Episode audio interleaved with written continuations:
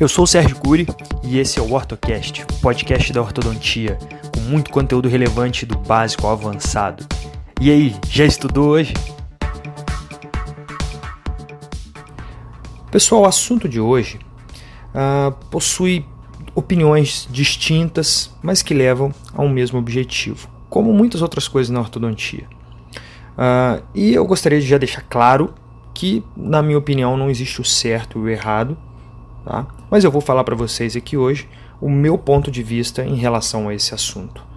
Qual é o caminho que eu adoto nesse determinado assunto. E esse é o OrtoCast 70, nós vamos falar de anestesia para mini implantes. Bom, então basicamente eu vou explicar para vocês que no início, né, basicamente nós temos duas alternativas, duas formas de anestesiar uma área para realizar um, uma instalação de um mini implante, tá? Uma delas é a anestesia infiltrativa da mucosa da área exata aonde será inserido o mini implante. Então, uma anestesia mais pontual, uma menor quantidade talvez de anestésico, né? E a outra não. A outra linha é a linha de anestesiar não só a área de inserção do mini implante, como também deixar os dentes adjacentes anestesiados, ou seja, realizar uma anestesia infiltrativa né, em região apical desses dentes, região periapical desses dentes, né, aquela infiltrativa é, direcionada ao dente mesmo, para deixar esse dente uh, sem a sensibilidade dolorosa durante a instalação do mini implante. Bom, isso vai dar muito pano para manga, eu tenho certeza, mas eu vou falar para vocês meu ponto de vista e espero que a gente possa ainda debater um pouco sobre isso depois. É, bom, vamos lá. Por qual, qual, delas eu faço? Vou deixar aqui uns segundos para vocês imaginarem qual delas que eu faço, mas. Hum, ah, não vou deixar nada não. Eu faço a opção 2, ok, gente? Então eu anestesio também os dentes adjacentes. É claro que existem algumas áreas de instalação de mini implante que o mini implante vai ficar, de uma maneira geral, longe dos dentes, principalmente os mini implantes extraradiculares, mini implantes no palato. Então, para esses mini implantes, eu não tenho necessidade nenhuma de anestesiar áreas radiculares adjacentes, porque não vai ter, área, não vai ter raiz adjacente à área de instalação. Tá? Agora, se eu vou instalar um mini implante em alguma área próxima a raízes, Principalmente, gente, eu estou falando aí dos mini implantes é, inter, é, interradiculares, tá? os mini implantes entre as raízes. Esse sim eu faço questão de anestesiar os dentes adjacentes. Tá? Então eu não faço somente esse botão anestésico no local de inserção do mini implante. É, eu faço também uma infiltrativa em direção ali ao fecho vascular nervoso dos dentes adjacentes. Ok? Justificativa para isso Tá? É, na verdade, eu vou explicar a justificativa dessa opção de anestesiar apenas a área de inserção do parafuso. Vocês já devem saber, mas a justificativa para quem segue esse caminho é o seguinte: tocou na raiz de um dente com um mini implante, o paciente vai acusar sensibilidade dolorosa e você vai parar a instalação vai recuar o mini implante, né, vai desparafusar um pouco desse mini implante, de desviar o trajeto atual de instalação, buscando uma área mais segura, fugindo da raiz, pois se o paciente está sentindo dor, você está tocando ali com o mini implante na raiz, né, e isso não é bom, nós sabemos disso. Né. Não que o mini implante ele vá provocar perfuração nessa raiz. Então eu vou falar um pouquinho sobre isso também, essa questão da perfuração radicular. Na realidade, a gente sabe hoje que o mini implante não tem capacidade de perfuração radicular, sendo ele instalado na técnica correta, beleza? Se você for pendurar ali também, fazer uma força é, tremenda ali, você pode sim provocar algum dano mais significativo na raiz. Mas seguindo a técnica é, preconizada para a instalação de mini implantes, principalmente os interradiculares, na qual a gente faz, fala que é a técnica é, bidigital, que nós na verdade fazemos a, a, força de torção ali de instalação do mini implante, que é o torque de inserção, nós realizamos esse procedimento com dois dedos, né, o dedo polegar e o dedo indicador, no, é, é, é humanamente impossível né, criar uma força assim com dois dedos a ponto de perfurar uma raiz. Tá? Então, na realidade, vou começar desmistificando essa, essa, esse medo de quem ainda está começando ou de quem ainda não faz mini implante. Ah, eu não faço mini implante porque eu tenho medo de furar a raiz. Gente, olha só, a perfuração radicular ela acontecia na técnica antiga de instalação. Os mini implantes antigamente, é, não, ainda existe, né? Mas de uma maneira geral só existiam mini implantes é, auto-rosqueantes, ou seja, você precisava de alguma coisa para perfurar o osso primeiro e depois esse mini implante entrava fazendo o, a rosca, né? Ele, ele entrava e era parafusado a partir dessa, dessa perfuração inicial, dessa osteotomia inicial, certo? Então, dessa perfuração óssea é, an é, anterior, prévia à instalação propriamente dita do mini implante, beleza? Hoje em dia, né, principalmente no mercado nacional, não sei como está aí fora, mas o nosso mercado hoje brasileiro, é, praticamente todas as empresas só fabricam mini implantes autoperfurantes. Ou seja, o mini implante ele tem a capacidade de furar o osso. Então ele é parafusado e ele mesmo perfura o osso, não necessitando de algo para perfurar o osso antigamente. O que, que seria esse algo que perfurava o osso na técnica dos mini implantes autorrosqueantes? Tá? Eu peço até para que vocês tomem nota disso, que é interessante vocês saberem isso, ok? Os mini implantes auto-rosqueantes, eles precisavam de uma fresagem inicial no osso. Tá? Então essa técnica de você uh, fazer uma pequena, uma, uma osteotomia significativa para você depois só parafusar o mini implante, ela sim colocava em risco as raízes dos dentes. Sabe por quê? Porque a broca que, que utilizava-se para fazer essa perfuração óssea prévia, ela colocava em risco a integridade radicular. Então, os casos de perfuração de raiz, vocês podem perceber que são casos antigos né, e que muito provavelmente utilizando aí os mini implantes autorrosqueantes. E essa perfuração foi feita a partir da broca utilizada para furar o osso. E que aí sim, essa broca ela poderia danificar a raiz. Hoje, técnica auto perfurante, os mini implantes que perfuram o osso e que parafusam. Então, eles não têm capacidade, nós não temos capacidade de furar a raiz com um implante, realizando a força, o torque de instalação dentro da técnica. Beleza? Então, sem medo de ser feliz, sem medo de furar a raiz. Ou até rimou, nem era a intenção, mas acabou rimando. É? Ah, bom, legal.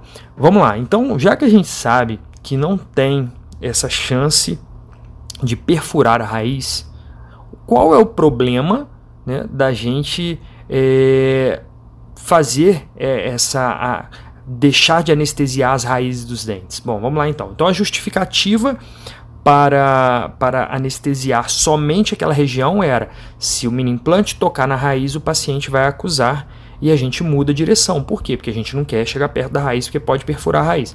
Ok, já matamos então, já quebramos esse mito de que o mini implante perfura a raiz. O mini implante não perfura a raiz. Mas não é só isso, tá, gente? Existem outros problemas. Justificativas para não se anestesiar o dente durante a instalação do mini implante. Bom, eu já adianto para vocês o, o, a problemática atual que nós temos. Se você deixa né, o, o mini implante né, tocando ali no, no dente, o que, que acontece? No máximo você remove alguma camada ali de cimento. Então você danifica ali aquela camada protetora de cimento, mas trabalhos na literatura mostraram que é temporário, após cerca de oito semanas aproximadamente, você tem um reparo dessa área após é, remover o mini implante, por exemplo. Então, essa área danificada pelo mini implante durante a instalação ela é reparada. Ok? Então, uma outra informação legal. O que a gente cria de dano radicular é em região de cemento, ponto. E essa área ela é reparada depois de removido o mini implante, ok? Beleza. Única forma da gente criar reabsorção radicular instalando o mini implante, com o mini implante, digamos assim. Como que a gente cria uma reabsorção radicular permanente? Movimentando, forçando o dente contra a superfície do mini implante, a superfície da rosca ativa do mini implante. Aí sim, fazendo essa força contra o mini implante, gerando essa, esse contato e forçando o dente contra o mini implante, aí sim nós podemos criar um defeito radicular, uma reabsorção radicular externa que pode vir a ser permanente, ok? Então, cuidado mover dente em direção ao mini implante. Por isso que eu bato na tecla: mini implante extraradicular tem que ser bem instalado. Nós temos que ser o sniper. Ah, mas poxa, se ficar um pouquinho ali entre a raiz não tem problema, porque o dente dá uma angulada para trás, eu não preciso que ele vá 100% de corpo. Tem problema sim. Primeiro que um mini implante, principalmente eu estou falando aí, é um mini implante extraradicular, extraoveolar em crista infrazigomática, IZC. Você errar a instalação do IZC e esse mini implante ficar interradicular, primeira coisa que ele vai limitar a sua distalização. E segunda coisa, se você insistir, e provavelmente você insista porque você não está vendo que esse mini implante está interradicular, né, você pode provocar uma reabsorção radicular permanente nesse seu dente, nesse seu dente que está entrando em contato ali com o mini implante né? provavelmente algum molar aí no caso, certo? Então, gente, é fundamentado, não é invenção de moda. A gente precisa planejar bem os nossos mini implantes. Né? E quando a gente fala em mini implante em crista infrazigomática, que eu falo, não, eu faço com tomografia, eu recebo uma série de pedradas aí, né? Por isso. Já, já, já entrei em discussões, hoje eu deixo para lá, largo para lá. Pô, faz do seu jeito, deixa eu fazer do meu. Eu tenho tido meu índice de sucesso muito bom, melhor que hoje eu vejo na literatura. Então eu estou feliz. Eu, eu mostro isso para os meus alunos, eu ensino isso para eles. Quem quiser seguir, segue, amém. Quem não quiser, também vai ser feliz, faz do outro jeito, mas saiba, existe o risco. Né? Existe o risco de você ter pouco osso durante a inserção do mini implante e esse mini implante não ter estabilidade suficiente para aguentar as forças que a gente vai usar da distalização. Existe a questão do comprometimento de seio maxilar durante a instalação e o principal, dele ficar entre as raízes, que é o que mais acontece. E aí não é extraoveolar, aí não é extraradicular. Para, não é. Então tira essa hashtag ZC aí do seu post do Instagram. Seu mini implante não ficou extraradicular, não é IZC, ok? Pode, pode, ok, ah tá, ele tá, ele foi inserido na região de crista infrazigomática, ok, tudo bem, mas não é um mini implante na técnica extraradicular, ok? Extraradicular, ou seja, fora da linha de ação das raízes, ou seja, ele não está permitindo uma distalização plena, tá ok? Agora, se a distalização for pequena, tá, você pode até conseguir e não ter nada, e não dar contato com o mini implante, mas se você precisar de um pouco mais de, de distalização, fatalmente você vai forçar esse dente, essa raiz, contra o mini implante. E aí a literatura mostra, é muito claro isso. Né? Cientificamente comprovado. Vai existir uma grande chance de promover uma reabsorção radicular permanente. Ok? Então, muito cuidado. Né? E, e na verdade, eu entrei nesse assunto, mas nem queria ter entrado. Mas é que eu empolguei, aí eu vou falando disso também. Mas enfim, vamos lá. Voltando à questão da anestesia, tá bom? Então, essa linha de anestesiar só a área de instalação do mini implante, ela acaba, é, ela acaba é, afirmando, né, vamos dizer assim, se apoiando, se escorando na justificativa do paciente acusar para você quando você toca uma raiz. Né? Acontece, gente, que quando nós instalamos os mini implantes nessa técnica atual, né, que, não, não técnica em si, mas essa característica do mini implante que atualmente é comercializado, que são os mini implantes autoperfurantes, né, esse osso ele não é tirado para fora como era antes com a broca, com a fresagem na, nos mini implantes autorrosqueantes. Quando você vem instalando esse mini implante, ele vai perfurando o osso e já se posicionando e, e automaticamente criando esse imbricamento, essa inserção óssea, essa fixação ali no osso, né? é, esse osso ele não vai para fora. Né? Então, para onde vai esse osso? Imagine, para onde será que ele vai? Ele não é empurrado lá para frente e nem sai para fora. Ele é compactado para os lados, gente. Então, se nós estamos numa área de, de, de quantidade óssea limitada, digamos assim, né? que, o que geralmente a gente encontra, não é uma área ampla de osso ali entre as raízes. Esse osso é compactado para o lado, o que, que vai acontecer com esse osso? Esse osso compactado para o lado vai interferir aonde? No ligamento periodontal, então ele vai gerar uma pressão. É, não quer dizer que sempre vai acontecer isso, tá, gente? Depende da quantidade de osso, depende da densidade do osso, depende aí do limiar de dor do paciente. Mas a tendência né, é que ocorra uma compactação lateral desse osso e essa compactação ela gere uma compressão do ligamento periodontal dos dentes adjacentes que vai gerar o que? Hum, deixa eu ver. Ah, é dor. Então, então o que, que eu quero dizer com isso, gente? Olha só, já estou rolando a bola para eu chegar chutando sem goleiro, explicando, justificando por que eu prefiro o outro caminho. Gente, vamos lá. É... Chamar a gente, né? Feio, né? Mas vou chamar de quê? Eu não sei quem está me ouvindo. Você, doutor, sei lá. Vou, falei gente, desculpa, mas. Senhoras e senhores, ladies and gentlemen, o que, que vai acontecer? Dor. Então o paciente vai acusar dor sem que você esteja tocando na raiz. Ah, é mesmo? É mesmo. Ah, então é o que eu chamo de um falso positivo para contato radicular. O paciente, você não anestesiando os dentes, ele pode sentir dor mesmo sem você tocar o mini implante no ligamento, tampouco na raiz. Nós sabemos aí, quer dizer, deveríamos saber, né, eu sei, você deve saber também, que o mini implante posicionado em região de ligamento periodontal, em contato com o ligamento periodontal, aumenta-se a chance de perda em 10 vezes, ou seja, o teu insucesso cresce em 10 vezes, a possibilidade de insucesso cresce em 10 vezes, ou seja, nós não queremos deixar o mini implante em contato com o ligamento periodontal, até porque pode também causar um desconforto pós-operatório maior nesse paciente. Mas, ah, quando, mesmo quando não toca no ligamento periodontal, muito menos na raiz, esse paciente ainda assim pode acusar dor. Por quê? Compactação óssea lateral. E aí o paciente fala, ai, e você, hum, toquei na raiz, e agora? Ah, eu vou tirar daqui, não tá legal. Vou mudar a angulação. E aí, às vezes, nessa daí você vai e joga em direção a uma raiz. Né? E às vezes, numa dessa daí, você tira da posição excelente que estava, precisa, aquela posição do sniper, e coloca numa posição ruim uma posição mais frágil. E numa dessas aí, você já criou ali uma perfuração, você já criou uma abertura óssea e aí você consequentemente diminuiu a densidade próxima ali àquele local que pode te gerar uma perda de estabilidade. Ah, eu estou perdendo mini implante mais, eu vou parar de instalar, vou mandar para meu cirurgião mesmo.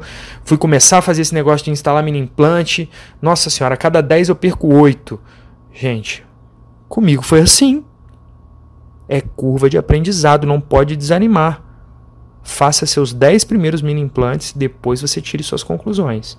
Porque vocês vão melhorar, vai começar a criar uma sensibilidade é, de tato, uma sensibilidade tátil ali muito maior. Você vai começar a ficar mais calejado nisso daí. Vai começar a ficar mais acostumado à instalação de mini implante, vai perceber quando as coisas acontecem. Né? Então eu, insta, eu, eu anestesio as raízes adjacentes também. Ai, mas como é que você sabe que pegou numa raiz? Eu sinto. É possível sentir, o paciente não precisa me acusar dor. Tá? Então vamos lá. Realize anestesia infiltrativa nos dentes adjacentes, no feixe vasculo nervoso dos dentes adjacentes. É, esse, esse é o mandamento 4 do meu livro, dos 13 mandamentos para aumentar a estabilidade dos mini implantes. Né? E aí eu falo o que, que acontece né, quando pega na raiz. Eu falo isso no livro também. Quer dizer, eu falo não, né? Eu escrevi. Tá lá escrito. é, bom, aí eu relato duas experiências clínicas que eu tenho quando eu toco em raiz. Tá? É, ué, às vezes erro mesmo, né? Na hora ali vamos ver, você pode dar uma distraída, entrar de salto alto em campo, achando que está tudo dominado, que o jogo é fácil, dá uma bobeira. E aí o adversário abre 2 a 0, 3 a 0, ficou ruim, né? Então, às vezes, gente, acontece. Às vezes eu me deparo com uma raiz ali no caminho, né? Claro que a gente segue tudo direitinho para não acontecer, mas quem faz muito está mais sujeito a isso acontecer. Eu não vou mentir, falar, não, não acontece, pô, eu sou, eu sou foda. Não, não, não tem essa, tá? Isso aí pode acontecer com qualquer um. Mas vamos lá. Quando a gente, quando a gente, quando nós nos deparamos com a superfície radicular exatamente de encontro a ela, tá? Direto, né? A gente não consegue progredir com a instalação. O mini implante gira em falso A gente não consegue mais penetrar ele, ele não vai para dentro, ele gira em falso. Então a gente, a gente sente uma diminuição na resistência do torque de instalação. Tá? Um impedimento mecânico, a raiz é um impedimento mecânico da progressão da, da penetração desse mini implante. Tá? Então a gente sente, ó, o mini implante não está indo, pô, peguei uma raiz. Tira, volta, ou você muda a direção da instalação, o eixo de instalação, ou você tira e cria uma outra perfuração desde o início, tá? Ó, se o contato for superficial, meio que como se estivesse pegando de raspão na raiz, meio que na, na curvinha dela ali, tá? Dá para sentir um desvio, né? A gente sente um discreto desvio no eixo de inserção, sem que a gente tenha promovido esse desvio. Ou seja, pô, fui desviado por uma, por uma raiz. Se eu mantiver o mini implante aqui parar, é muito provável que ao tirar esse mini implante vai estar em contato com o ligamento periodontal. Tem problema? Eu causei dano permanente na minha raiz? Não, mas existe uma chance de 10 vezes mais de perder esse mini implante, ou seja, eu aumento 10 vezes a chance de insucesso deixando ele ali. Então eu preciso mudar isso daí também, tá bom? Pessoal, uma coisa que ficou faltando também, que eu reparei, é que apesar de nós não realizarmos mais a fresagem inicial com broca, né, a osteotomia inicial com broca, nós realizamos uma pequena perfuração com uma lança manual tá? a fim de diminuir a resistência dessa cortical inicial, criar um primeiro orifíciozinho para para a ponta do mini implante iniciar a perfuração. Num outro episódio eu explico o porquê disso, a ciência por trás disso, não é o objetivo hoje. Falando, falando aí de anestesia hoje, ok? Bom, então vamos resumir isso daí. Eu anestesio a área de inserção do mini implante e os as raízes dos dentes adjacentes, principalmente nos casos de mini implantes interradiculares ok? Em mini implantes que não tem é, proximidade com raízes, não precisa, tá? E se pegar uma raiz, eu sei perceber isso com sensibilidade tátil. Quem está começando, talvez apanhe um pouquinho no começo, mas vai começar a perceber isso aos poucos conforme for instalando mais mini implantes. Tá? Então, no meu modo de ver, essa técnica ela oferece maior segurança, foge da, do falso positivo, de você às vezes mudar um posicionamento que está bom por conta dessa compactação lateral do osso que promoveu uma dor, como, como promoveu uma pressão no ligamento periodontal e a, o paciente acusou a dor. Tá certo? Então, consequentemente, eu acredito muito no aumento da estabilidade fazendo anestesia dessa forma. Qual é a desvantagem? Você acaba tendo que aplicar um pouquinho mais de anestésico, já que você vai aplicar em vez de uma área, é provável que você aplique duas ou três, dependendo aí de quais são as raízes adjacentes a esse dente, tá? Mas mesmo assim, gente, somando essas três áreas onde eu anestesio para instalar um mini implante, eu gasto aí, digamos, um quarto do tubete, um terço do tubete anestésico. Eu gosto de usar lidocaína, tá? ela é menos tóxica, digamos assim, em relação à toxicidade anestésica dos outros. É, ela tem um efeito mais rápido, né, de uma maneira geral, ela é uma das, do, do, dos grupos de efeito mais, mais rápido, menos duradouro, já que é um procedimento rápido. Mas para alguns mini implantes eu costumo usar mepivacaína, se for um mini implante que eu vá demorar um pouquinho mais, ou então vão ter dois mini implantes naquela área. Né? É, então tudo depende, mas de uma maneira geral eu acabo usando a lidocaína, tá ok? E gasto aí um terço de tubete no máximo, tá? Um quarto ou um terço de tubete por área a ser instalado, ok? Então vai meu ponto de vista em relação à anestesia. Lembrando que se você está me ouvindo do Spotify, corra lá no meu site sergiocuri.com.br e baixe o material complementar desse episódio. Todos os episódios são acompanhados de um arquivo PDF com fotos e slides para melhor ilustrar todo o conteúdo aqui passado, ok? E se você quiser receber os episódios inéditos em primeira mão, faça parte do nosso grupo no Telegram Os Combatentes. Lá eu lanço todos os episódios inéditos e você receberá em primeira mão. E o seu feedback é de suma importância para mim. Então, seja pelo WhatsApp ou pelas redes sociais, deixe sua opinião sobre o conteúdo aqui passado e até mesmo alguma sugestão de assunto a ser abordado em algum episódio futuro, beleza? Então, um forte abraço, fique com Deus e até o próximo episódio do Ortocast.